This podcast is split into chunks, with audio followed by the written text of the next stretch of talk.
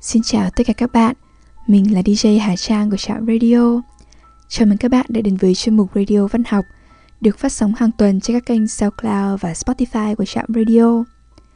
Trong radio số 84 ngày hôm nay, xin mời các bạn cùng đến với các trích đoạn trong cuốn sách Bờ vai cho cả bờ vai của tác giả Võ Diệu Thanh.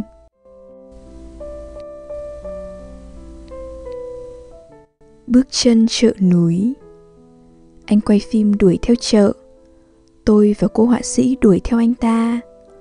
Vốn dĩ tôi không phải đuổi theo anh ta. Chẳng qua là leo dốc sở nên phải rớt lại túp sau cùng. Anh quay phim thật kỳ lạ.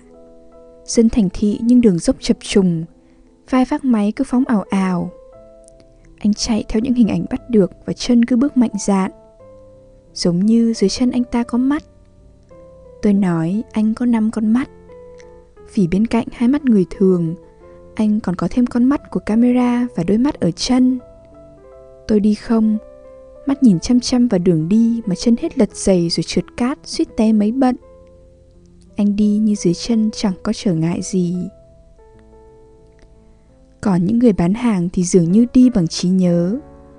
Tôi có cảm giác họ nhắm mắt vẫn không hề bước chạch chân khỏi con đường dốc. Tôi cũng đuổi theo họ được từng chặp nghĩa là khi chợ dừng lại bán cho những ngôi nhà lẻ tẻ bên đường thì tôi đuổi kịp. Khi qua khúc vắng, tôi lại bị bỏ rơi. Điểm chợ dừng lâu đầu tiên là cổng ngôi trường duy nhất trên đỉnh núi cấm. Tiếng chị tạp vụ gọi với vào lớp học. Cô giáo ơi, chợ lên rồi. Những đứa trẻ gần đó cũng gọi với theo. Má ơi, chợ lên rồi. Phải người khác trong xóm nhà cũng ý ới gọi nhau chợ lên kìa. Nhanh lên chợ lên đủ cả rồi. Tất cả mọi người đều đổ ra chợ ồn ào nhưng thưa thớt. Bước chân nào cũng vội vã đôi mắt nào cũng giáo xác lần theo từng gánh hàng. Vì chậm một chút chợ sẽ đi cả ngày đó sẽ chẳng mua sắm được gì cho bữa cơm xóm núi. Nhìn tới nhìn lui từ đầu tới cuối, chợ có khoảng 20 quang gánh. Mỗi gánh đựng một loại hàng, từ rau, cá, trứng, thịt cho tới hoa quả, nhang đèn đều có đủ. Những ngày này giáp Tết, nên chợ còn có thêm những nhánh bông vạn thọ cho tối cúng đưa ông táo về trời. Người bán ngồi giữa hai quang gánh chạy dài một khúc đường, người mua lên theo lối đi giữa chợ. Người bán đông hơn người mua, có người suốt khoảng thời gian dừng chợ chẳng thấy bán được món nào Những đôi mắt giữa mấy xề hàng chẳng mấy lo giàu không có tiếng mời chào níu kéo bán đặng bán được như những ngôi chợ đồng bằng. Những cánh hàng chỉ ngồi chờ như một bổn phận, Như một lẽ tự nhiên hay như một hơi thở quen thuộc nhẹ nhàng. Anh quay phim quay lia được vài cảnh qua vai cô họa sĩ ngồi vẽ chợ thì đã có những quang gánh đứng lên. Năn nỉ cỡ nào những gánh hàng cũng nhất nhất bước đi. Anh quay phim bỏ lỡ một số cảnh buôn bán, một số gánh hàng những người trong đoàn hoang mang nhìn theo đường núi không biết có đủ hình như chương trình đã định hay không anh bỏ cô họa sĩ và tôi rồi chạy ảo theo một gánh thịt heo đầy hai cái sể to chị bán hàng bước nhẹ nhàng theo nhịp đòn gánh khúc này tôi nghĩ hình ảnh sẽ rung vì đường dốc đứng và lởm chởm đá. Gánh thịt nặng trịch vẫn nhún nhảy trên vai người phụ nữ, như một đứa trẻ nặng ký không thích ngồi yên. Trước đôi con gánh nặng nề, tôi thấy cái dáng của chị nhỏ nhắn mong manh. Bước chân thấp bé đó vẫn cứ thoăn thoắt lao về phía trước, dần xa chúng tôi. Cứ thế, những gánh hàng chạy miết về hướng đỉnh núi, bước chân chợ cứ vùn vụt lao đi. Cái chạy diễn ra rất kỳ lạ không phải chạy để tranh bán vì mỗi người một món không phải chạy để dành chỗ ngồi vì mỗi gánh một nơi nhưng chợ vẫn cứ chạy y như đó là một cuộc hẹn hò. Nhưng chợ vẫn cứ chạy y như đó là một cuộc hẹn hò, như có ai quen đang chờ mình phía trước. Hay đơn giản, chạy chỉ là chạy. Tới hồ thủy liêm cạnh bào cát của chùa vạn linh, tôi và cô họa sĩ đuổi kịp chợ. Ở đây tôi nghe người bán trò chuyện với nhau. Phần lớn đều là người dân tộc khmer. Tôi không nghe được câu chuyện của họ nhưng hỏi được giá cả một số món hàng mua được vài ký xoài cóc làm quà cho khách phương xa. Giá hàng hóa ở đây chỉ nhỉnh hơn dưới chân núi vài ngàn. Nhìn khối lượng rau cải cá mắm trong mỗi xề hàng, nhìn cái đòn gánh bóng lưỡn mòn lằn mặt dưới, nhớ con đường núi gập ghềnh đèo dốc. Tôi rất muốn đưa tay sờ thử đôi vai của những người đang ngồi trò chuyện thản nhiên kia. Vì tôi chắc chắn nơi đó phải có những vết chai cứng sần sùi. Anh quay phim đang cầm máy giả theo một gánh dưa gang, dưa hoàng kim của một chị vừa đi tới. Nhìn anh ta tác nghiệp, tôi lại nghĩ tới hình ảnh gà trống xoạc cánh về gà mái. Người gánh hàng quay lại nhìn một cái, không buồn không vui rồi đi tiếp. Màu da chị đen nhèm dày dặn. Tôi hình dung nét mặt chị hiện trên màn hình sẽ là hình ảnh sắc nét nổi bật trên bất cứ nền cây cỏ đất trời nào. Nét dân dã rõ mồn một và thản nhiên, không bận tâm mình đang đẹp xấu, trẻ, già. Tôi nghĩ nếu da mặt chị ấy có đen hơn nữa, chị cũng cứ nhìn vào ống kính như nhìn vào một cái lá, một nhành cây thường thấy bên hè. Chợ họp được nửa tiếng, không ai bảo ai lần lượt đứng lên. Từng quang gánh rẽ theo những con đường mòn ít ỏi nhà cửa xe cộ. Cô họa sĩ bản địa nói, họ gánh tới xế trưa thì tới nhà. Có người gánh theo ngõ ngách bên sườn núi tới tận chiều tối. Lót dạ buổi trưa bằng tô mì hoặc một vắt xôi mua đâu đó bên đường. Cũng trên những quang gánh chạy theo sườn núi. Anh quay phim kiểm tra lại mớ hình ảnh rồi lắc đầu. Không đủ hình rồi. Vậy là phải ở lại, đón ông Táo giữa núi rừng. Sáng mai lại vác máy ra đường ngồi chờ bước chân chợ núi. Hôm sau chúng tôi lại chạy theo chợ. Ngón chân út của tôi phồng sụp dù tôi mang loại giày mềm tiện lợi. Còn những gánh hàng có đến vài chục ký gánh dọc theo đường núi mỗi ngày thì sao? Giọt mồ hôi của bà con chợ núi tất bật mà chẳng lời lóm bao nhiêu. Bước chân chợ vẫn cứ nhịp nhàng ngày này qua ngày khác, như một dòng sông cứ chảy và chảy. Chẳng cần quan tâm nhiều ít, chẳng cần toan tính hơn thua, mặc kệ công lao dở giấc đã bỏ ra là bao nhiêu, mặc kệ những gì ta đáng phải có nhiều ít cỡ nào. Một chút hoa quả trên quang gánh thân quen, một chút nắng ấm bên con đường nhỏ gập ghềnh. Mùa xuân vẫn cứ xôn xao theo từng bước chân chợ núi.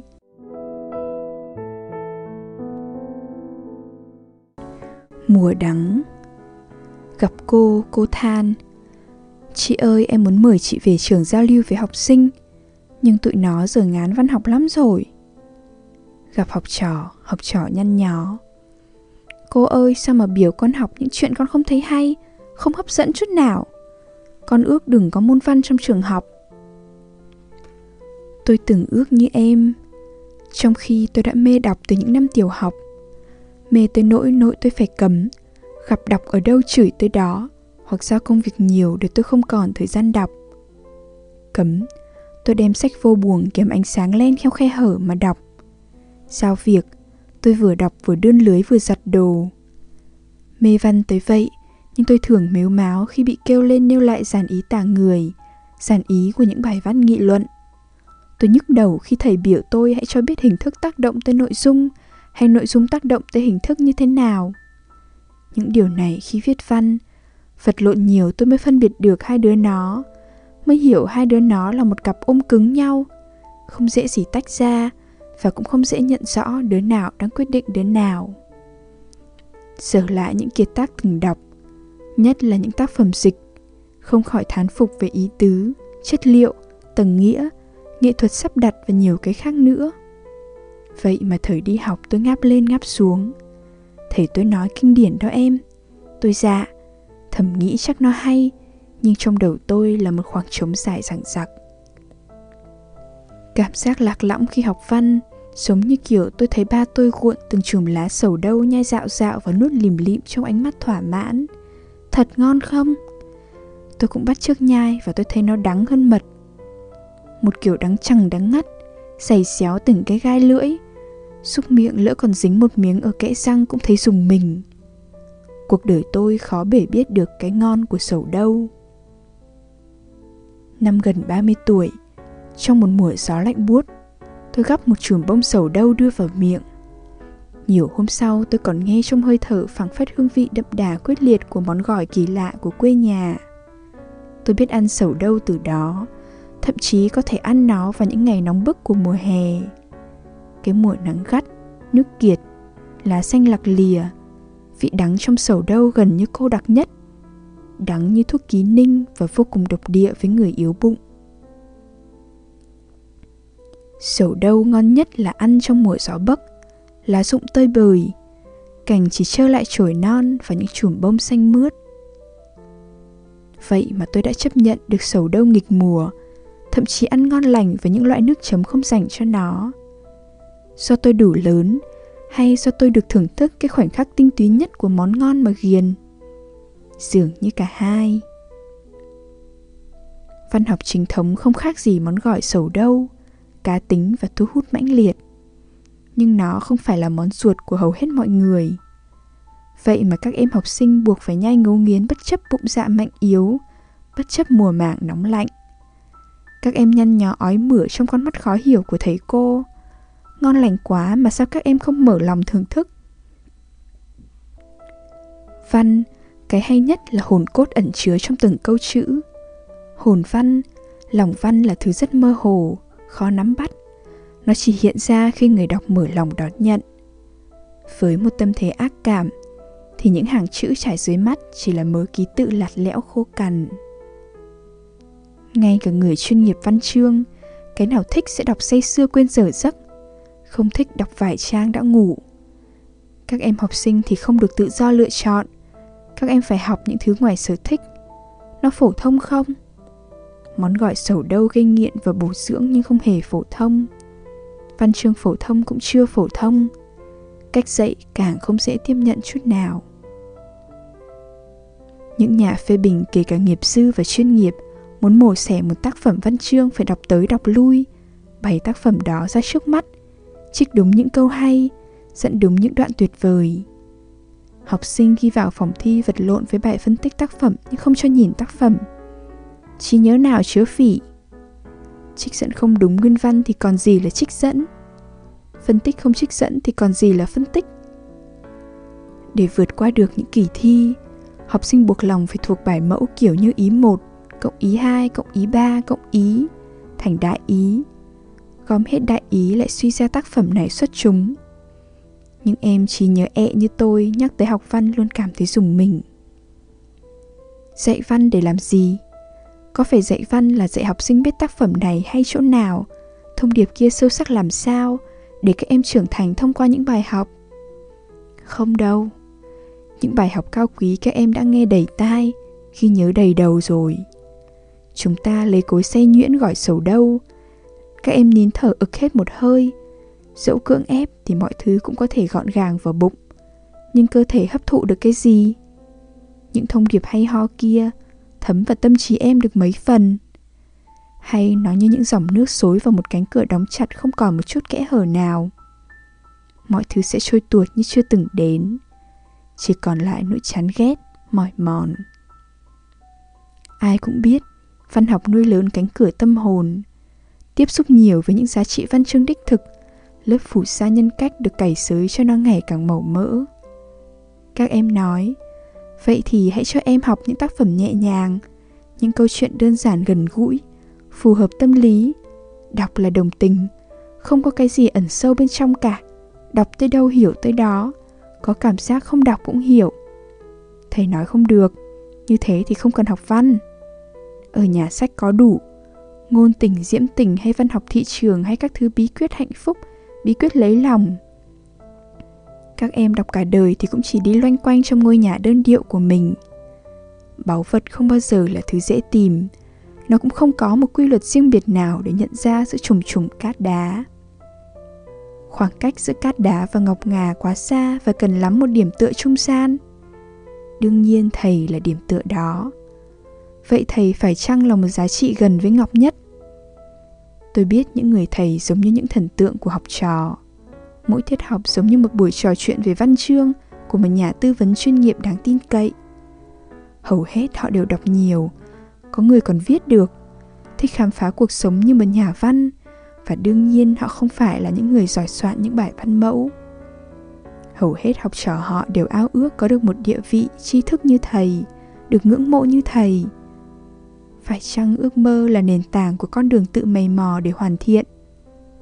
Nếu có khả năng tự học, tương lai có thành một người thành đạt hay không? Tôi không dám chắc. Điều tôi chắc chắn là giỏi tự học. Mọi người dễ dàng tìm thấy thầy, cũng như bước qua được cái bóng của tất cả những vị thầy. Nói tới đây người viết giật mình. Rủi mà người viết có thẩm quyền, phải chăng sẽ có một chiến dịch buộc thầy cô gõ lưng đọc sách hay sẽ giải công nghiên cứu một chương trình dạy văn tuyệt hảo? Làm gì có chương trình hoàn hảo và thích hợp với mọi đối tượng? Chương trình nên cứng nhưng cách thực hiện và quản lý cần phải thật mềm. Hãy để cho họ tự đi trên đôi chân của họ. Hầu hết những thầy cô dạy văn đều là những người từng yêu quý văn chương. Họ sẽ tự tìm cho mình cách hào hứng trụ lại với trang văn và truyền cái hào hứng đó cho học trò áp một cách dạy hay ho nào đó cho tất cả thầy cô. Chúng ta đang ép những người không biết ăn sầu đâu phải mếu máo nhai nuốt món ăn đắng ngắt trong những ngày nghịch mùa trái tiết. Văn học vốn dĩ là món dịu dàng nồng hậu. Sao dạy học văn ở những trường phổ thông nhiều năm qua cứ mãi loay hoay cùng mùa đắng? Đêm đã khuya. Thời lượng của chương trình đến đây là kết thúc. Xin chân thành cảm ơn các bạn thính giả đã chú ý lắng nghe. Chúc các bạn một đêm ngon giấc.